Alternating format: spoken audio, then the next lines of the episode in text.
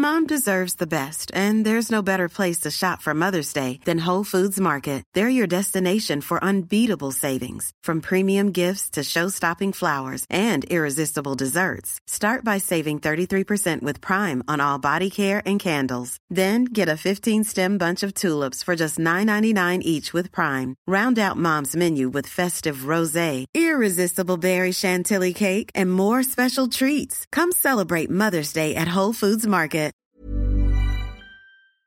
Unsere Welt ist auf dem Weg in das Zeitalter der künstlichen Intelligenz. In atemberaubender Geschwindigkeit verändert sich beinahe alles.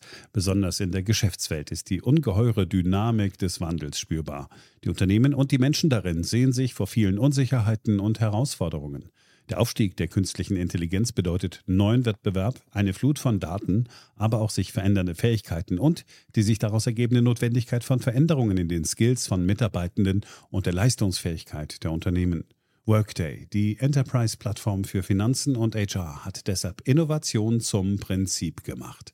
Viele BTO-Hörer erleben den Wandel aus nächster Nähe. Ihre Unternehmen sehen sich einem Ansturm von Veränderungen ausgesetzt, suchen nach Mitteln, um sich aus der Beschleunigungslücke zu befreien und haben Schwierigkeiten, Schritt zu halten. Oft sind die Lösungen kurzfristig und bruchstückhaft. Getrennte Systeme für die Finanz- und Personalabteilung oder die Aufrüstung veralteter Technologien sind häufige Beispiele dafür.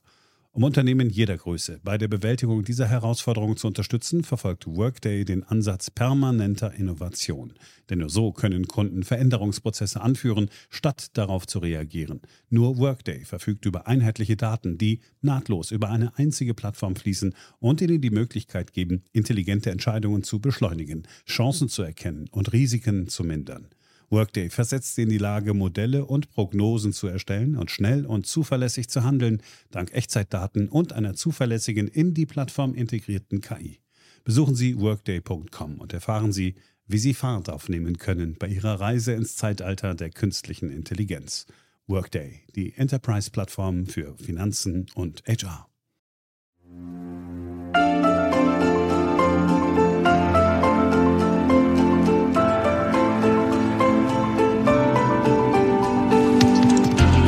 Hier ist BTO Beyond the Obvious 2.0, der Ökonomie-Podcast von Dr. Daniel Stelter.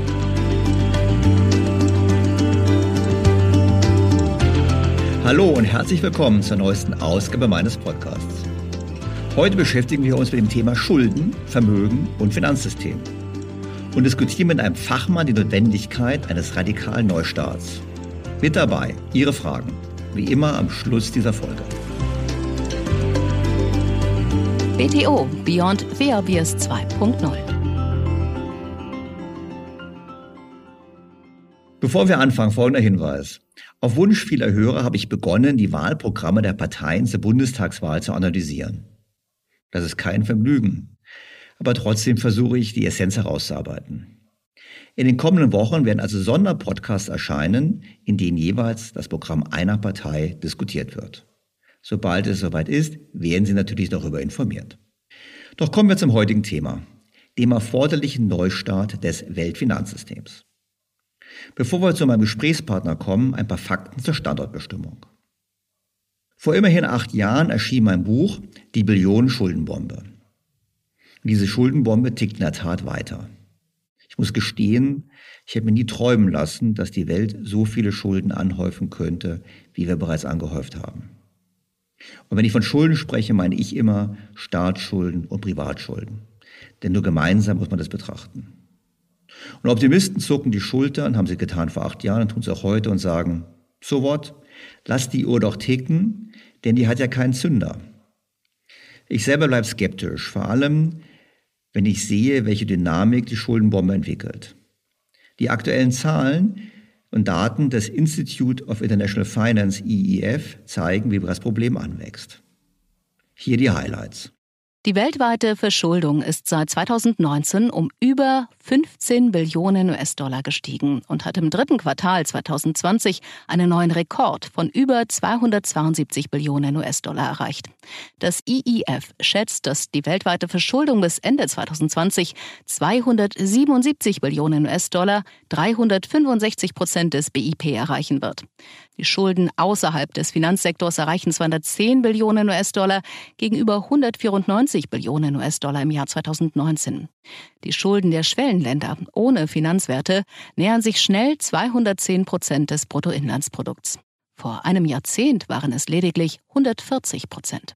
Das sind ziemlich viele Zahlen, aber es sind Zahlen, die natürlich angesichts dieser Corona-Krise nicht überraschen können. Es ist klar, dass die Reaktion der Staaten, aber auch die Notwendigkeit der Unternehmen, sich teilweise Geld zum Überleben zu leihen, dazu führen muss, dass die Verschuldung weiter steigt. Die Zahlen zeigen aber auch, welche Probleme sich perspektivisch aufbauen und wie stark der Druck wächst, kreative Lösungen für das Schuldenproblem zu finden. Das Verhältnis von Schulden zum Bruttoinlandsprodukt steigt immer schneller. Ein genauer Blick zeigt, dass die Schulden in den Industrieländern einen Rekordwert von 432 Prozent des Bruttoinlandsprodukts im dritten Quartal 2020 überschritten haben, ein Anstieg von über 50 Prozentpunkten gegenüber 2019. Die USA machten fast die Hälfte des Anstiegs aus. Der größte Teil des Anstiegs war im öffentlichen Sektor und im nicht finanziellen Unternehmenssektor. In der Eurozone führte ein Anstieg der Staatsverschuldung um 1,5 Billionen US-Dollar im dritten Quartal 2020 zu einer Gesamtverschuldung von über 53 Billionen US-Dollar. Die Schulden in anderen Industrienationen stiegen in den ersten drei Quartalen 2020 um über 3,7 Billionen auf 65 Billionen Dollar. Wir sind mit hohen Schulden in die Krise geschlittert und haben diese mit weiteren Schulden bekämpft. Und das muss sich natürlich entsprechend in diesen Zahlen niederschlagen. Und wir sehen es in allen Sektoren. Wir sehen es bei den privaten Haushalten, wir sehen es bei den Nichtfinanzunternehmen, wir sehen es bei den Staaten, wir sehen es auch im Finanzsektor. Die Verschuldung liegt überall über den Werten vom 2019 und auch überall über den Werten zum Zeitpunkt der Finanzkrise. Das heißt, wir stehen vor einem erheblichen Risiko. Und wie geht es jetzt weiter? Wenn der weltweite Schuldenstand im Durchschnittstempo der letzten 15 Jahre weiter wächst, schätzt das IEF, dass die globale Verschuldung bis 2030 360 Billionen US-Dollar überschreiten könnte. Über 85 Billionen US-Dollar mehr als derzeit. Klar ist auch, dass damit die Verschuldung relativ zum Bruttoinlandsprodukt weiter ansteigt. Wir haben es also mit einer Welt zu tun, die in allen Sektoren immer mehr Schulden macht und nicht nur absolut, sondern vor allem relativ zum BIP. Und dabei nimmt die Wirkung neuer Schulden auf die Realwirtschaft schon seit Jahren kontinuierlich ab. Haben wir in den 70er Jahren ein Dollar neue Schulden noch ungefähr 60 Cent zusätzliche Wirtschaftsleistung erbracht, bewegen wir uns jetzt in Werten von ungefähr 20 Cent und weniger. Das heißt, wir haben es zu tun mit einer immer unproduktiveren Verwendung der Schulden. Spiegelbildlich zum Anstieg der Schulden erleben wir seit Jahren einen deutlichen Anstieg der Vermögen. Das Vermögen der privaten Haushalte ist in diesem Jahrhundert erheblich gewachsen. Bei Annahme konstanter US-Dollar-Wechselkurse stieg das Gesamtvermögen der privaten Haushalte von 117,9 Billionen US-Dollar im Jahr 2000 auf 399,2 Billionen Ende 2019 was einem durchschnittlichen Wachstum von 6,6 Prozent pro Jahr entspricht. Eng damit verbunden ist natürlich die Zunahme der Vermögensungleichheit. Was klar ist, denn von zunehmenden Vermögenswerten und Vermögenpreisen kann natürlich nur derjenige profitieren, der bereits über Vermögen verfügt. Interessant ist dabei auch, dass der Anstieg nicht eins zu eins ist. Denn sonst würde man ja sagen, na ja, wenn Schulden steigen, müssen ja auch die Vermögen steigen. Das ist aber nicht so. Es gibt nämlich einen breiteren Effekt den sogenannten Leverage-Effekt. Nun könnte man ja einwenden, es ist nicht verwunderlich, dass wenn die Schulden steigen, auch die Vermögen steigen. Das stimmt.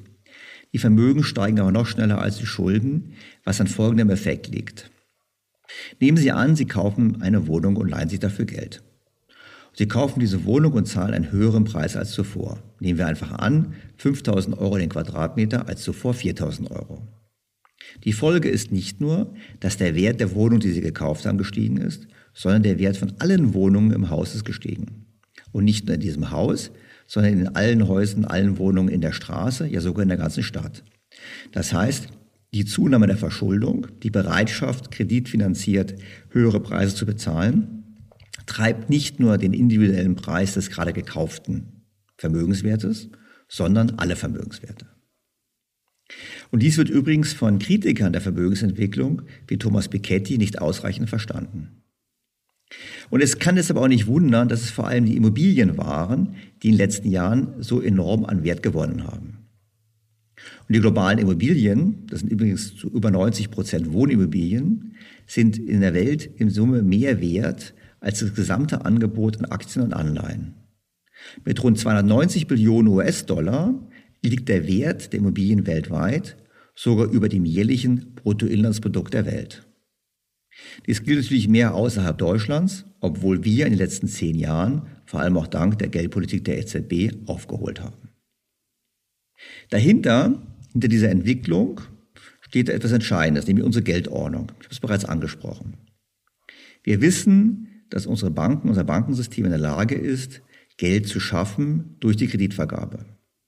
Und weil die Banken nicht so gerne finanzieren wie die vermeintlich sichere Immobilie, haben wir also eine Welt, in der ein nicht begrenztes Geld, beliebig schaffbar, auf ein knappes Gut, nämlich Immobilien trifft. Die Folge muss einfach sein, eine Zunahme des Preises.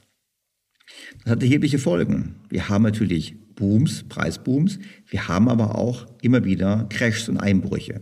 Einfach deshalb, wenn die Preissteigerung zu schnell war und die Verschuldung zu hoch ist, steigt die Anfälligkeit für Blasen und auch vor allem für das Platzen von Blasen. Wir haben aber umgekehrt auch weniger Produktivitätsfortschritte in der Realwirtschaft. Einfach deshalb, weil wir das Geld eben nicht produktiv verwenden, sondern eben zu Konsum verwenden und zum Kauf von Vermögenswerten. Und deshalb haben wir auch zunehmende soziale Spannungen. Einfach deshalb, weil ohne Produktivitätsfortschritte auch der Einkommenskuchen nicht mehr wächst und so die Ungleichheit zunimmt. Es ist offensichtlich Zeit zu handeln. Wir müssten dieses System ändern, weil auf Dauer wird es nicht funktionieren. Und mit dieser Meinung bin ich beileibe nicht alleine. Deshalb habe ich mich in diesem Podcast immer wieder mit der Geldordnung beschäftigt und auch mit Experten über mögliche Lösungsansätze gesprochen. Ich erinnere an das brillante Gespräch mit Steve Keen vor einigen Wochen. Eine Hörerfrage dazu werde ich am Ende beantworten. Doch zunächst zu meinem heutigen Gesprächspartner. Im März ist in der Financial Times ein Artikel erschienen mit dem Titel Time for Great Reset of the Financial System, also Zeit für einen großen Neustart des Finanzsystems. Und normalerweise habe ich es ja nicht so mit so großen Neustart-Themen, auch wenn ich selber ja auch durchaus die Probleme sehe. Aber wenn so ein Artikel in der Financial Times erscheint, dachte ich mir, da lohnt es sich genauer hinzuschauen, ihn nicht nur zu lesen, sondern vor allem den Autor zu kontaktieren und ihn zu fragen, ob er seine Thesen nicht mehr mit mir im Podcast erörtern möchte. Und genau das habe ich gemacht. Insofern freue ich mich sehr, dass Chris Wettling heute bei mir im Podcast zu Gast ist. Chris Wedling ist der Gründer von Longview Economics, einem unabhängigen Finanzmarktanalyseinstitut. Longview Economics berät mehr als 150 Kunden weltweit zu makroökonomischen Trends und zu den Entwicklungen an den Finanzmärkten. Chris Wedling hat sich seit Beginn seiner Karriere bei der britischen Bank Cazenove im Jahr 1994 intensiv mit den Themen Geldanlage und intelligente Marktstrategien beschäftigt. So, wie immer fasse ich die Kernaussagen des Gesprächs im Folgenden zusammen. Das Originalgespräch veröffentlichen wir am kommenden Mittwoch auf allen gängigen Kanälen als Sonderpodcast. Zunächst habe ich Chris Wettling gefragt, weshalb er denn denkt, dass das Weltfinanzsystem einen großen Reset, also einen Neustart braucht. Yeah, thanks, Daniel. Um, yeah, it was great to get the article in the FT, uh, and I appreciate them putting it in. I realize it's not necessarily their entirely what their normal type of Natürlich hat er sich sehr gefreut, dass die Financial Times seinen Artikel gebracht hat. Denn es ist in der Tat etwas, was sie normalerweise nicht bringen. Financial markets, which is predicting financial market direction across across global asset classes and across the globe. So, as part of that, I, I've spent 30 years trying to work out how markets work and and how the the banking system and and the monetary policy interact with financial markets. And um, yeah, I mean, I you know I've come to the conclusion that this one we have at the moment, the international monetary system, that's a, a fiat dollar system, is is basically tired and has passed its expiry date. Ausgangspunkt ist für ihn, dass er sich mit dem Geldsystem seit Jahrzehnten intensiv beschäftigt hat. Und er hat beobachtet, dass internationale Geldordnungen, also Zeit eben unser Dollar-Fiat-Geldsystem, Fiat heißt hier im Prinzip ohne jegliche Bindung an irgendetwas wie Gold oder ähnliches, dass dieses Geldsystem, diese Geldordnung bereits das Verfallsdatum überschritten hat. Denn normalerweise halten internationale Geldordnungen ungefähr 20 bis 30 Jahre und das heutige System nähert sich bereits dem 50. Geburtstag. And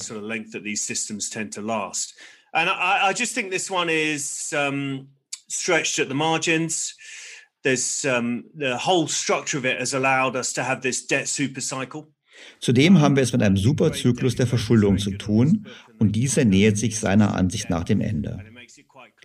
Woran liegt das? Woran misst man das? Zum einen an der massiven Ausweitung der Bilanzsummen der Banken und vor allem, dass diese Ausweitung der Bilanzsummen eigentlich nur wenigen nutzt und nicht der Mehrheit. Die Mehrheit leidet eher unter den negativen Folgen, unter anderem der stark gestiegenen Ungleichheit. All of this is related to the way the structure of the system set up, and all of this has delivered a system whereby the few do very well and the majority do very poorly. Ultimately, they're uh, das Kernproblem liegt darin, wie unser Geldsystem mit dem Immobilienmarkt interagiert. Wir haben ein System, das Geld in unproduktive statt in produktive Zwecke steckt. Und das ist einer der wesentlichen Faktoren, um zu verstehen, was für eine Art von Wirtschaft wir heute haben. Hochverschuldet, hohe Anzahl an Konsumausgaben, unzureichende Investitionen und vor allem ein geringes Produktivitätswachstum. Auch daran zu sehen und abzulesen, dass wir es mit Negativzinsen zu tun haben und Geld drucken wie noch nie. Deshalb sein Fazit, wir brauchen ein Reset, das alte System ist am Ende. Uh, you know, that's why I think we need a reset. I think it's old, it's tired, it's expired. I mean, you just need to look at the fact interest rates are zero or negative in many parts of the world, and we're printing money hand over fist to get a sense of it being tired and old and expired. Um, and I think we should reset. Bevor wir genauer auf den Reset kommen, wollte ich besser verstehen, wie das heutige System funktioniert. Wir haben ein Bankensystem, welches beliebig Geld schafft und dies am liebsten tut, um den Kauf von Immobilien zu finanzieren. Der Kernfaktor, der zu der von Thomas Piketty und anderen bedauerten Zunahme der Ungleichheit und zum Anstieg der Vermögenswerte relativ zum Bruttoinlandsprodukt beiträgt. Aber ist es wirklich das System, wollte ich von Chris Wetting wissen. Oder haben wir es nur vergessen, den Banken zu sagen, dass sie Geld für produktive Zwecke schaffen sollten? Well, no, it's a problem around the system. So, um So I have this story of a sort of a mortgage queue to an eighth, which works well in the UK and actually works pretty well in most countries. If you think back to the 1970s, um, you know, if you wanted in the UK. Chris verweist auf die Vergangenheit. Früher bekam man nicht so einfach eine Hypothek, um ein Haus zu kaufen. In the UK, for example, get in a queue at a building society and wait until enough people had saved enough money, and the building society manager said, "Okay, great, es gab Bausparkassen. Viele Leute sparten und jedes Jahr konnte ein anderer sich den Traum vom Haus erfüllen. Es war also so, wie sich viele heute noch eine Bank vorstellen. Es musste erst gespart werden, bevor man einen Kredit herausgeben konnte. Seit den Reformen der 1980er Jahre von Margaret Thatcher und Ronald Reagan ist das anders. Geschäftsbanken kamen in den Markt und diese schaffen neues Geld durch ihre Kreditvergabe. Das führte dann dazu, dass in der Zeit vor der Finanzkrise bis zu 97 Prozent allen Geldes, welches wir verwenden, von den Geschäftsbanken geschaffen wurde. Und es ist beeindruckend, wohin das Geld floss. 40 Prozent floss in den Immobilienmarkt, 37 Prozent an die Finanzmärkte und 10 Prozent in Kreditkartenschulden und Privatkredite. Und nur 13 Prozent des neu geschaffenen Geldes floss in Unternehmen. Und selbst da würde ich noch ergänzen, selbst da ist nicht sicher, dass es alles für Investitionen verwendet wurde, denn auch dort gab es noch andere Themen wie beispielsweise Aktienrückkäufe. Das ist sicherlich ganz anders als das, was man in der Theorie erwartet hätte, meint Chris Wettling. So really what your banking system in textbooks is supposed to do is channel savings into into businesses. But actually, only 13% of, of the expansion of their balance sheets went that way. And by the way, it was newly created money, most of it anyway. Womit wir zum entscheidenden Erklärungsfaktor kommen, nämlich der Tatsache, dass unsere Geldordnung keinen Anker mehr hat. So um, why why is this different? This is different post 1971 and particularly post 1980 because prior to that almost all international monetary systems had an anchor. Was war nun anders? Chris Wetting sagt, es gibt einen ganz entscheidenden Unterschied zu früheren Zeiten und zwar wir haben keinen Anker. Unsere Geldordnung hat keinen Anker mehr. Es kann beliebig viel Geld geschaffen werden seit der Aufgabe der Goldbindung des Dollars in den 70er Jahren und erst recht seit der Deregulierung der 1980er Jahre. Jetzt können die Banken also so viel Geld schaffen, wie sie wollen. Und das heißt ja nichts anderes, als so viel Kredite vergeben, wie sie möchten. Und deshalb haben wir es, so Chris Wettling, mit diesem historisch einmaligen Schulden-Superzyklus zu tun.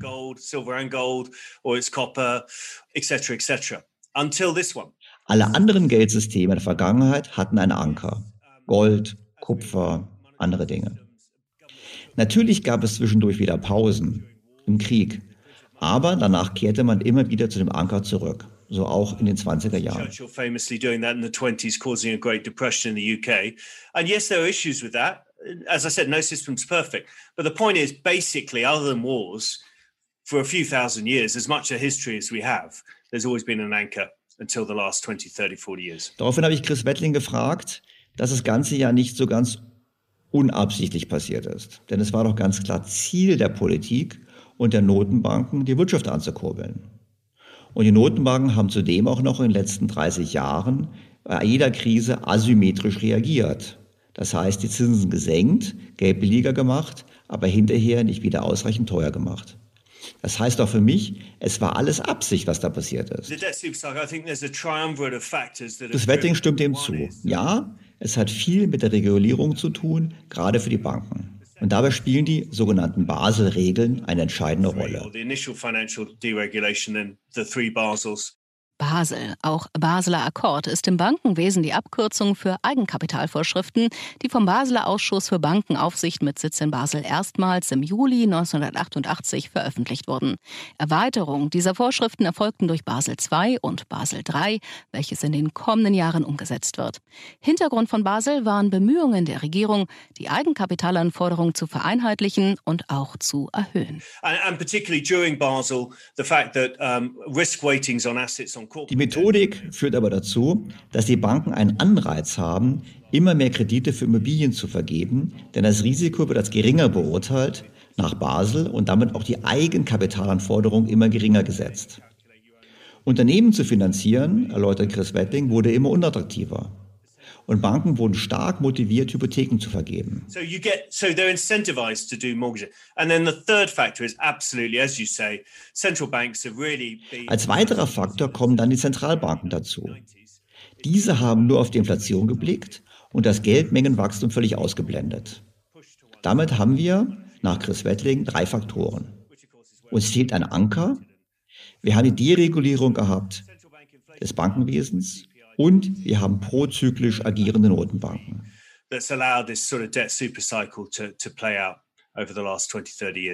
Dies alles führte zum Schulden-Superzyklus. Was mir zu dem Punkt führte, dass ja viele Beobachter der Meinung sind, dass es gar keine Rolle spielt, dass die Schulden so hoch sind. Denn die Zinsen sind ja tief und werden tief bleiben, also ist die Schuldentragfähigkeit gesichert. Dies ist aber eine Sicht, die Chris Wettling offensichtlich nicht teilt.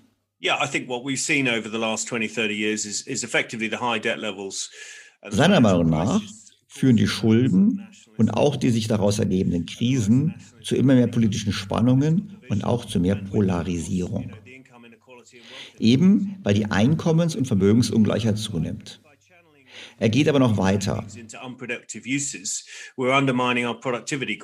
And productivity growth is really the heart of broad-based income growth. Weil das Geld in unproduktive Bereiche fließt, schädigen wir unsere Produktivitätsfortschritte. Das heißt, wir schaffen Kredite, aber weil wir sie nicht richtig investieren, die sie anlegen, haben wir nicht nur mehr Spekulationsblasen, sondern wir haben auch geringere Produktivitätsfortschritte, als wenn wir das Geld produktiv verwenden würden, entsprechend für Investitionen. Und diese Produktivitätsfortschritte sind die entscheidende Voraussetzung für breite Einkommenszuwächse.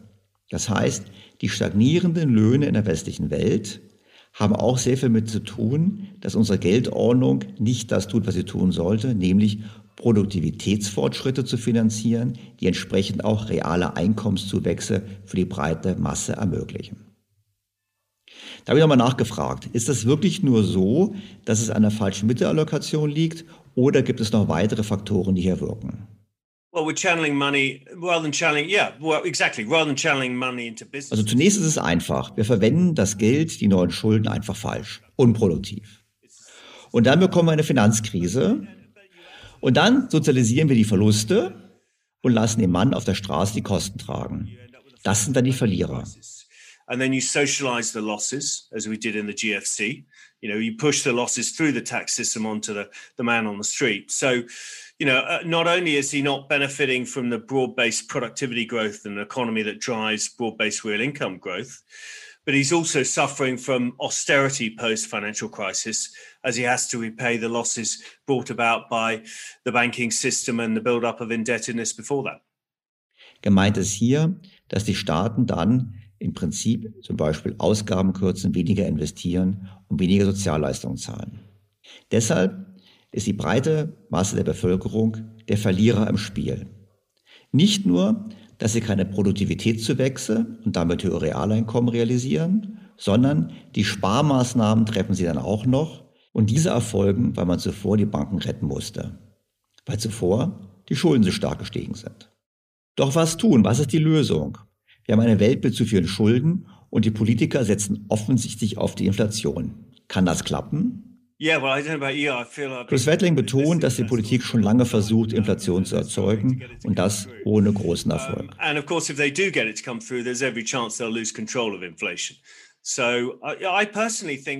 Und er meint, dass sollte es ihnen gelingen, die Inflation zu erzeugen, das Risiko groß ist, dass sie dann die Kontrolle verlieren. Deshalb mag er die Idee eines Schuldenjubeljahres. Ein Teil oder gleich alle Schulden sollten annulliert werden. Er sagt, wir haben zu viele Schulden in der Welt. Lasst uns doch einfach canceln. Und wie er im Financial Times Artikel gesagt hat, man könnte mit den Staatsschulden anfangen, die von den Zentralbanken gehalten werden. Yeah, I think reset the system and one part of that is canceling is canceling some or lots of debt. Da gibt es zwar ein paar Hürden, die sieht Chris Wettling auch, aber mit kreativer Buchführung ist das zu lösen. Und wenn man dann das System neu startet, dann muss man ganz konsequenterweise die Schulden teilweise oder eben ganz annullieren. Was mich zur Frage geführt hat, dass es ja eigentlich ganz vernünftig klingt, aber der größte Teil der Schulden sind ja keine Staatsschulden, sondern sind Schulden des Privatsektors. Wie soll es denn dort funktionieren, seiner Meinung nach? Denn es sind ja nicht nur Schulden, die annulliert werden, die abgeschrieben werden, sondern eben auch die korrespondierenden Vermögen. Yeah, of course. Um, but then you have to think about who holds most of the wealth. So, in a sense, you know, the vast majority of wealth, and I forget the stats, but the vast majority of it's held by the few. Chris Wettling betont zunächst, dass ein großer Teil des Vermögens ja von wenigen Menschen gehalten wird. Das ist eine Verteilungsfrage. Und er sagte darüber hinaus, dass in den letzten 20 bis 30 Jahren wir letztlich eine Verteilung gehabt haben von unten nach oben. Und das würde man jetzt umdrehen. Er erkennt aber auch an, dass es viele komplizierte Fragen gibt, die gelöst werden müssen. Uh, die Annullierung der Staatsschulden auf den Büchern der Notenbanken wäre schon mal ein wichtiger Schritt. Auf immerhin 25 Billionen Dollar beziffert er das Volumen an Staatsschulden, die von Notenbanken gehalten werden. Und das, wie gesagt, hält er für machbar.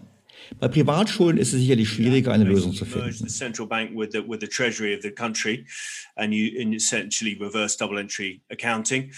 you're left with a reserves liability, uh, and I think you can swap the reserves into. Was ihm vorschwebt, ist ein neues Bretton Woods Agreement. Das war damals die Konferenz nach dem oder am Ende des Zweiten Weltkriegs, die zur Etablierung der damaligen Geldordnung geführt hat. Und er sagt, wir könnten ja zum Beispiel dort beschließen, dass es einen Schuldenerlass auf Hypotheken gibt mit einem einheitlichen Abschlag für alle Schulden. And that's why I think you need a new Bretton Woods to discuss and negotiate. Maybe you, you know, you take the G20 and there's an across the board haircut on all mortgage debt by 10 or 15%. Now someone's the other side of that, so someone loses out. absolutely. But um, you know, I just think it's about redressing the balance and we can either continue with the same system or you can take a bit of a hit and start again with a new system. Beim Blick in die Geschichte stellt er fest, dass zu früheren Zeiten so ungefähr alle 50 Jahre so ein Neustart in Form von einem Schuldenschnitt durchgeführt wurde. And you know the history of back in the sort of old old the old Jewish times was a history of debt jubilees and the point of them was to every 50 years let the um, let the guy off who's had a bad time. And people say, well, we shouldn't do that. Why should we let people off debt? They, they have a moral duty. But I say, I, I think Und seine Logik ist die, man muss den Schuldnern helfen, von zu hohen Schulden runterzukommen. Denn die Kreditgeber haben auch eine Mitschuld. Das Bankensystem agiert nicht immer ethisch, hat einen Algorithmus, wie es im Prinzip Kreditwachstum fördert. Und deshalb ist es für ihn nicht eine Frage, ob man es macht, sondern nur, wie weit man geht mit dem Schuldenschnitt. banks in many ways are, you know behave somewhat immorally at times by pushing credit onto those who really probably shouldn't have it. So there is an argument. It's a question of finding your point of where you you cut off the debt cancellation, how far you go. And I, I don't know the answer to that. I just know that there there is a there's a there's a clear point where it's on central bank balance sheet. That's easy in a sense. And then there's a there's definitely an argument for a push further and a reset and so on. Bekanntlich gibt es einen Zusammenhang zwischen der Verfügbarkeit von Krediten und den Vermögenswerten, vor allem Vermögenspreisen. Und deshalb habe ich Chris Wetting gefragt, wie er denn mit diesem Effekt umgehen würde, dass ein Schuldenschnitt sich vermutlich negativ auf die Preise von Vermögenswerten auswirkt und damit nicht wenige Schuldner plötzlich gar kein Eigenkapital mehr haben. Was sollte man da tun? Well, um, if you cancel a lot of their debt, you know, I'm not sure the house prices will will fall that much, will they? I mean, I think that's. Chris Wetting meinte zunächst, dass er nicht glaubt, dass die Hauspreise wirklich viel fallen würden.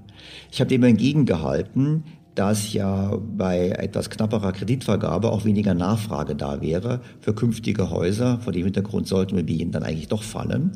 Und dem stimmte Chris Wetting dann zu. Ja, so ein Schuldenschnitt und ein neues Geldsystem, eine neue Geldordnung kann zu tieferen Vermögenspreisen führen. Yeah, that's a fair point. Um, and I suppose if you've cancelled the debt proportionately um, across across the system, or or proportionally towards those with less equity, or I mean, you'd have to think about that. I think in terms of the workout. But yeah, I would accept the point that the reason asset prices and house prices are so high is because there's creation of so much debt. Um, I don't know how much they go down when you cancel the debt. Um, I think that's an interesting question. Das hängt sicherlich davon ab, wie groß der Stress im System ist, aber er glaubt, die Preise müssten nicht so stark fallen. Und für die meisten Immobilienbesitzer wäre es kein Problem, denn diese hätten vor Jahren gekauft und säßen auf fetten Gewinnen. Umgekehrt sagt er aber, das System ist viel gerechter, weil sich nämlich dann wieder mehr Menschen Immobilien leisten könnten. Sicherlich ist der Umbau schwer, nur für ihn ist klar, so wie es jetzt ist, kann es nicht weitergehen. Wir brauchen diesen Umbau. And, and, and to flip it on its head, there's an awful lot of people who'd be quite happy because their housing suddenly much more affordable and they haven't got one. And as you know, that's one of the great generational divides of the day. Um, so, so you're creating more equality and a system that's fairer in the medium term. There's some challenges along the way. But but they're winners and losers in every system. And if we don't change the system, the guys that haven't got a house today are you know are going to be left even further behind. So generation rent, all that sort of stuff. Nehmen wir mal an, die G20 würde Chris Wettlings Vorschlag folgen und sagen, jawohl, wir beschließen eine neue Geldordnung, eine neue Weltordnung des Geldes. Wie sollte denn diese seiner Meinung nach aussehen? Well, I think one thing you definitely need is you need an anchor. Um, so we need an anchor that stops um, commercial banks from creating liquidity in excessive. Für Chris Wetting steht fest, wir brauchen wieder einen Anker. Wir brauchen einen Anker im System, der eben das Kreditwachstum bremst. Die Banken müssen begrenzt werden und vielleicht können die neuen digitalen Währungen oder auch ein digitales Notenbankgeld hier helfen. Was ihm vorschwebt, ist beispielsweise eine ganz klare Begrenzung des Wachstums von Geld bzw. von Kredit zum Beispiel bei 5%, wie das mal Milton Friedman vorgeschlagen hat. That's certainly one, one thing you could do. And I think with that, you might want to introduce some sort of rule that during a financial crisis, that, that uh, the amount of money that can be created in one year is relaxed for 12 months or 18 months. Mit der Möglichkeit, in Krisensituationen davon abzuweichen und entsprechend mehr Geld zu schaffen. You have this central banks have, have been you know historically been good at managing financial crises and providing liquidity but they're struggling to know when to stop now. I think that's the problem, isn't it? Eine radikalere Überlegung wäre die Einführung von Vollgeld.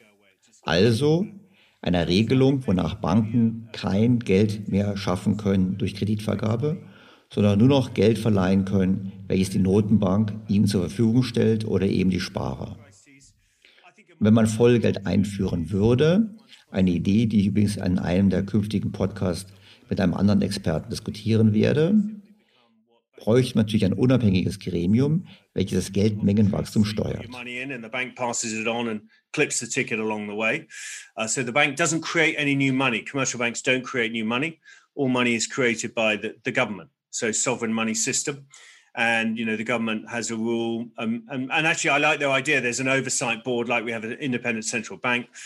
Um, you're probably familiar with this with this proposal, and um, yeah, and they oversee, and the rule is five percent growth a year, or, or, or, a degree of flexibility, or some sort of target that within a range, that kind of idea. I think there's a lot to be said for that. And then what you don't do is you don't have uh, commercial banks creating a ton of money, a ton of debt, that forces up asset prices and house prices and creates the income and wealth inequality.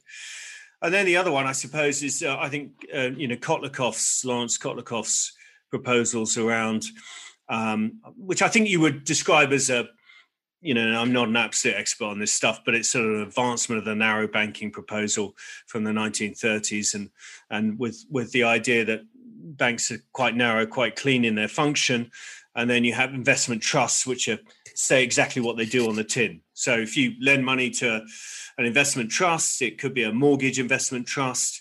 You take a bit more risk. Chris beruft sich hier auf Ideen von Lawrence Kolitkoff, einem amerikanischen Ökonomen, der vorgeschlagen hat, dass Banken ganz klare Regelungen haben, was sie tun dürfen, was sie nicht tun dürfen. Und er sagt im Prinzip, letztlich dürfen Banken nur noch ganz klar begrenzte Aufgaben wahrnehmen, dürfen nicht in Aktien spekulieren, dürfen nicht groß investieren und Kredite vergeben, sondern es wird im Prinzip getrennt zwischen der Geldaufbewahrungsfunktion und der Geldanlagefunktion. Und alle Bürger, die ihr Geld eben anlegen, würden das mit Investmentunternehmen tun, die aber dann nicht mehr vom Staat gerettet werden. I, you know, I don't know the answer. I just the one thing I know we must have is we must have an anchor, and we must stop the debt creation and the liquidity creation because I think that will go an awful long way to addressing, you know, a lot of the unfairness in the world economy today. Letztlich betont Chris Wettling, auch er kennt die Antwort nicht, wie das Geldsystem ausschauen soll in der Zukunft, aber er ist überzeugt, wir brauchen einen Anker, um das Kreditwachstum zu begrenzen. Jetzt habe ich mir gedacht, naja gut, Longview Economics berät doch genau diese Investoren, die eigentlich im großen Stil von der heutigen Geldordnung profitieren. Das wissen wir alle. Nicht die Gehälter an Wall Street und der City sind sehr hoch. Banker verdienen viel mehr als andere Branchen. Und deshalb wollte ich von ihm wissen, was die dann von seinen Ideen halten, das Geldsystem so zu ändern. They're much sort of kinder hearted than you think. Um, I think they all look at the system and think it's sort of nuts. I mean, uh, that, that, that was one of the other point I made in the article. I mean, we sit here in financial markets and Meine Überraschung betont Chris Wettling, dass eigentlich alle seiner Kunden die Probleme auch sehen. Und er hat gesagt, wir haben heute Märkte, in denen es wichtiger ist zu wissen, wie viel Geld die Notenbanken drucken, damit man weiß, ob man Aktien kaufen oder verkaufen soll, als fundamentale Analysen durchzuführen. Genauso sollte es nicht sein. Fundamentale Daten sollten bestimmend sein. Als Beispiel führt er an, dass die Bank of Japan und die Schweizer Notenbank für 500 Milliarden Dollar neues Geld geschaffen haben, um Aktien zu kaufen. Dies allein würde schon zeigen, was falsch läuft. Es ist nicht so, wie es sein sollte, und viele Akteure in den Finanzmärkten sehen das ganz genauso. Not surprisingly. I mean, the fact that the Swiss National Bank a few years ago was one of the biggest holders of Apple um, it just says it all. I mean, it's clearly not the way it's supposed to be. So, so actually, surprisingly, I think lots of people in financial markets think the system should change. I really, I really do think that. Das klingt ja alles sehr vernünftig. Trotzdem war meine Frage an Chris Wettling, was denn passiert, wenn die G20 sich eben nicht zusammensetzen und eine weise Entscheidung treffen.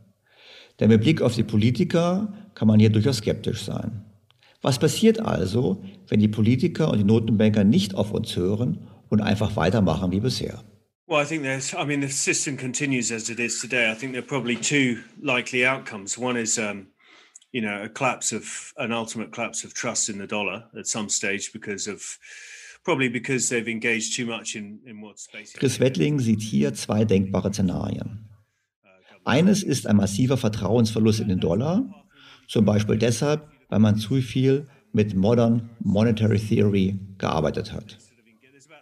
Und die Geschichte von Reservewährungen ist hier nach seiner Auffassung sehr eindeutig. Es gibt klare Indikatoren dafür, wann eine Reservewährung scheitert. Und diese Punkte treffen auf den Dollar zu. Gelddrucken und Abwertung, Verlust an verarbeitender Industrie im Inland und der Aufstieg eines Wettbewerbers sind die Hauptindikatoren. Zurzeit haben wir Gelddrucken. Wir haben schon lange ein Abwandern der Industrie aus den USA, wird gerade etwas gebremst, aber nicht richtig umgekehrt. Und wir haben ganz offensichtlich mit China den Aufstieg eines Wettbewerbers. you know, uh, uh, and, and sort of a variation on that theme is we might well be building towards a stock market bubble. And I don't mean just in, in growth stocks and tech stocks in the States, but a global stock market bubble and a global housing market bubble in the in over the next course of three, four, five years. And, and that could Alternativ sieht er eine globale Blase bei Aktien und Immobilien, deren Ende erhebliche Konsequenzen haben dürfte. Er arbeitet mit einem 16-Jahres-Zyklus bei Immobilienpreisen und demnach glaubt er, es könnte noch vier Jahre weitergehen, bis dieser endet. Aber wenn die Notenbanken weitermachen wie bisher, werden wir letztlich in allen Assets eine Blase erleben.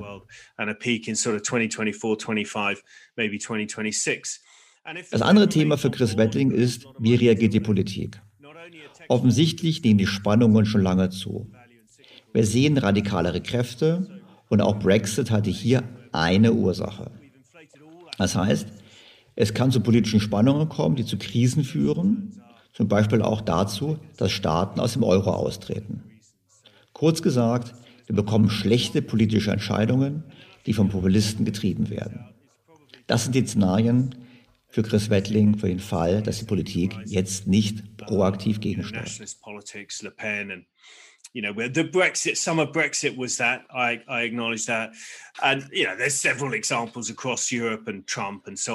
So the, the, the nationalistic politics has been accelerated, I think, by this vaccine and the pandemic. And that could come to a head and we could see more. You could see more more Brexit, more countries in the eurozone leaving the euro, or whatever it might be. They can cause all sorts of problems or bad policy choices because you've got populist politicians in power. Nachdem er nun vom Dollar gesprochen hatte, musste ich natürlich noch nachhaken, wie er den Euro sieht. Der ist ja auch nicht gerade stabil.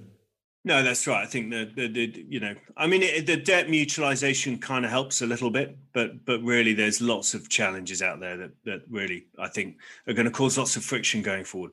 Die Vergemeinschaftung von Schulden mag helfen, aber es sind viele offene Fragen für die Zukunft. Was mich zu meiner letzten Frage geführt hat, ist der Notenbank finanzierte Kampf gegen den Klimawandel nicht ein möglicher Gamechanger, der mehr Wachstum, Produktivität und Inflation bringt? Maybe. I mean, I think I think the principle is really, you know, you can't print your way to prosperity. And you can make the argument that you can Chris Wettling ist skeptisch. Vielleicht. Er erinnert aber daran, dass man sich Wohlstand nicht drucken kann. Der Kampf gegen den Klimawandel führt dazu, dass wir vorhandenes Kapital zerstören und nichts Neues schaffen. Dies hilft seiner Meinung nach nicht der Produktivität. Einfach nur was Vorhandenes zu ersetzen mit Neuem ändert daran nichts. Seiner Meinung nach könnte billigere Energie helfen, aber noch ist sie ja nicht billig, sondern überwiegend subventioniert. I understand the climate change argument, um, but I don't think printing money is going to solve it. You're just replacing, as I say, old electricity generating capacity with new. So I mean, some of it's bullish. You've got to argue that if electricity becomes very, very cheap and um, and constant, then sure, that's helpful. Energy prices can go down, but at the moment, it's not. They're not. It's not cheaper energy, is it? It's subsidized energy. Ich habe dann seine Aussagen zusammengefasst, ganz knapp, und habe gesagt: Letztlich müssen wir handeln, Und wenn wir es nicht tun, würde es zu heftigen Problemen führen. I think that's right. Um, I just hope there's enough agitation from um, from various groups and people and individuals that pushes politicians and central bankers to make better choices. But yeah, I'd say that's absolutely right. We need a reset and we need an anchor, and it'll be it'll be really important for economic justice and fairness in the world, and uh, and therefore for stability of the global and political economy. Chris Wetting hofft, dass es genug Druck der Öffentlichkeit auf Politik und Notenbank geben wird, einen Politikwechsel herbeizuführen. Und er erinnert nochmal daran, dass wir ein Reset brauchen für ein stabileres und gerechteres Weltfinanzsystem. Das Gespräch mit Chris Wettling habe ich geführt, äh, nachdem ich mit Steve Keen gesprochen hatte. Und wir hatten ja bei Steve Keen vor einigen Wochen auch die Idee eines Schuldenschnittes. Ich finde es faszinierend, dass hier auch ein Praktiker sich für einen Schuldenschnitt ausspricht und für einen Neustart der Geldordnung. Und ähm, gerade wenn Insider wie Chris Wettling das sehen, sollten wir es sehr ernst nehmen. Und was für mich halt immer wieder zur Frage führt, was heißt es eigentlich für Deutschland? Wir müssen in Deutschland erst einmal erkennen, in welchem Umfeld wir uns befinden. Wir müssen nicht nur erkennen, was in der Eurozone für Politik betrieben werden muss, um im Euro weiter Zeit zu kaufen, sondern wir müssen auch sehen, welche Umbaumöglichkeiten es geben wird für die Geldordnung. Sollten dort voranmarschieren mit Ideen und Vorschlägen und gleichzeitig aber auch dafür sorgen, dass wir die Vermögensverluste, die unzweifelhaft mit so einem Reset, so einem Neustart verbunden sein werden, gering halten. Und dies setzt eben voraus, dass wir statt einfach naiv weiter mitzuspielen, in Deutschland den Kassensturz machen und sagen, wie legen wir unser Geld an? Ist es vernünftig, die schwarze Null fortzuführen oder sollten wir unser Geld anders anlegen, auch als Staat? Und diese Themen müssen endlich auf die Agenda, wenn es darum geht, eben auch den Wohlstand hierzulande zu sichern und nicht sozusagen blauäugig und unvorbereitet in so einen Neustart hineinzustaumeln. Die Politik in Deutschland oder die Politik wird generell nicht entscheiden ohne eine neue Krise, aber sie wird irgendwann gezwungen sein zu entscheiden. Und das heißt natürlich für uns als Bürger, wir können uns individuell darauf vorbereiten. Wir sollten aber auch hingehen und sollten unsere Politiker gerade auch jetzt im Wahlkampf in dieser Hinsicht challengen und sie herausfordern, dass sie sich mit diesem Thema eben entsprechend auseinandersetzen. Es kursieren ja im Internet die ein oder anderen Videos von Gesprächen mit Politikern und mit Kandidatinnen und Kandidaten zum Thema Geldordnung, auf die verweise ich jetzt nicht, kann man mal googeln. Und wenn man das sieht, muss man natürlich sagen, jawohl, ähm, die finanzwissenschaftliche Bildung der Politiker ist ungefähr so wie der Bürger, also gering. Das heißt aber keine Entschuldigung, das Thema ist zu wichtig, weil es wird höchste Zeit, dass wir uns alle intensiver damit beschäftigen.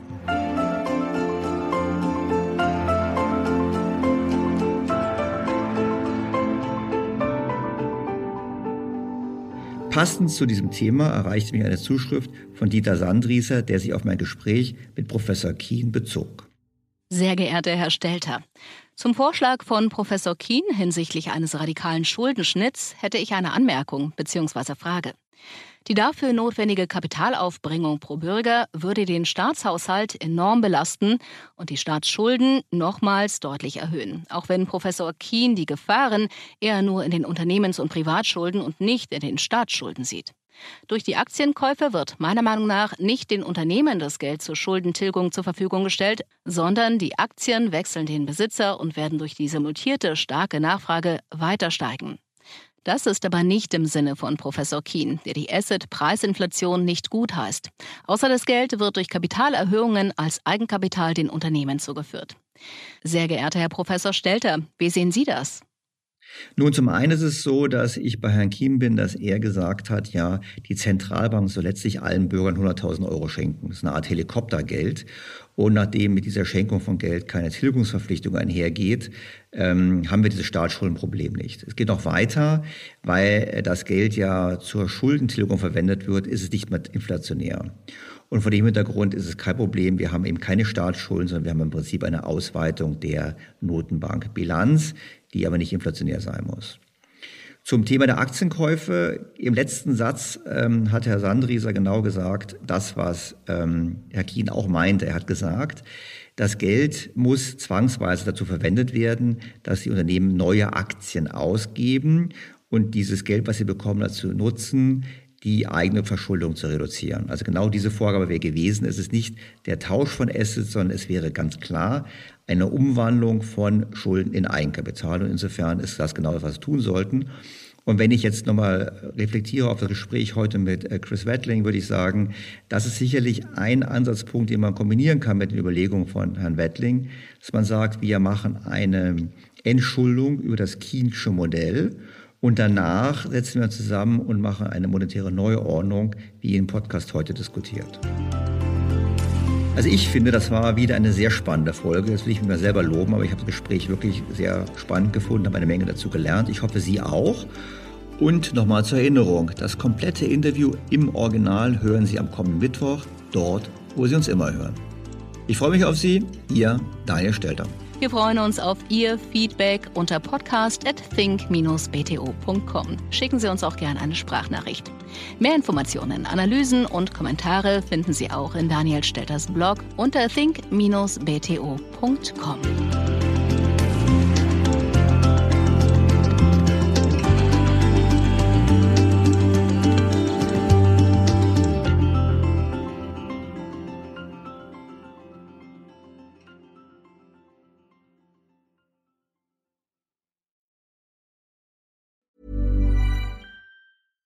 Mom deserves the best, and there's no better place to shop for Mother's Day than Whole Foods Market. They're your destination for unbeatable savings, from premium gifts to show-stopping flowers and irresistible desserts. Start by saving 33% with Prime on all body care and candles. Then get a 15-stem bunch of tulips for just $9.99 each with Prime. Round out Mom's menu with festive rosé, irresistible berry chantilly cake, and more special treats. Come celebrate Mother's Day at Whole Foods Market. Planning for your next trip? Elevate your travel style with Quince. Quince has all the jet setting essentials you'll want for your next getaway, like European linen, premium luggage options, buttery soft Italian leather bags, and so much more. And it's all priced at 50 to 80% less than similar brands. Plus, Quince only works with factories that use safe and ethical manufacturing practices. Pack your bags with high-quality essentials you'll be wearing for vacations to come with Quince. Go to quince.com slash trip for free shipping and 365-day returns. Was ist noch besser als ein guter Plan?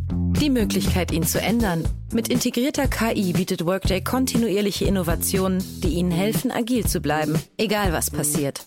Workday, the finance and HR system for a changing world.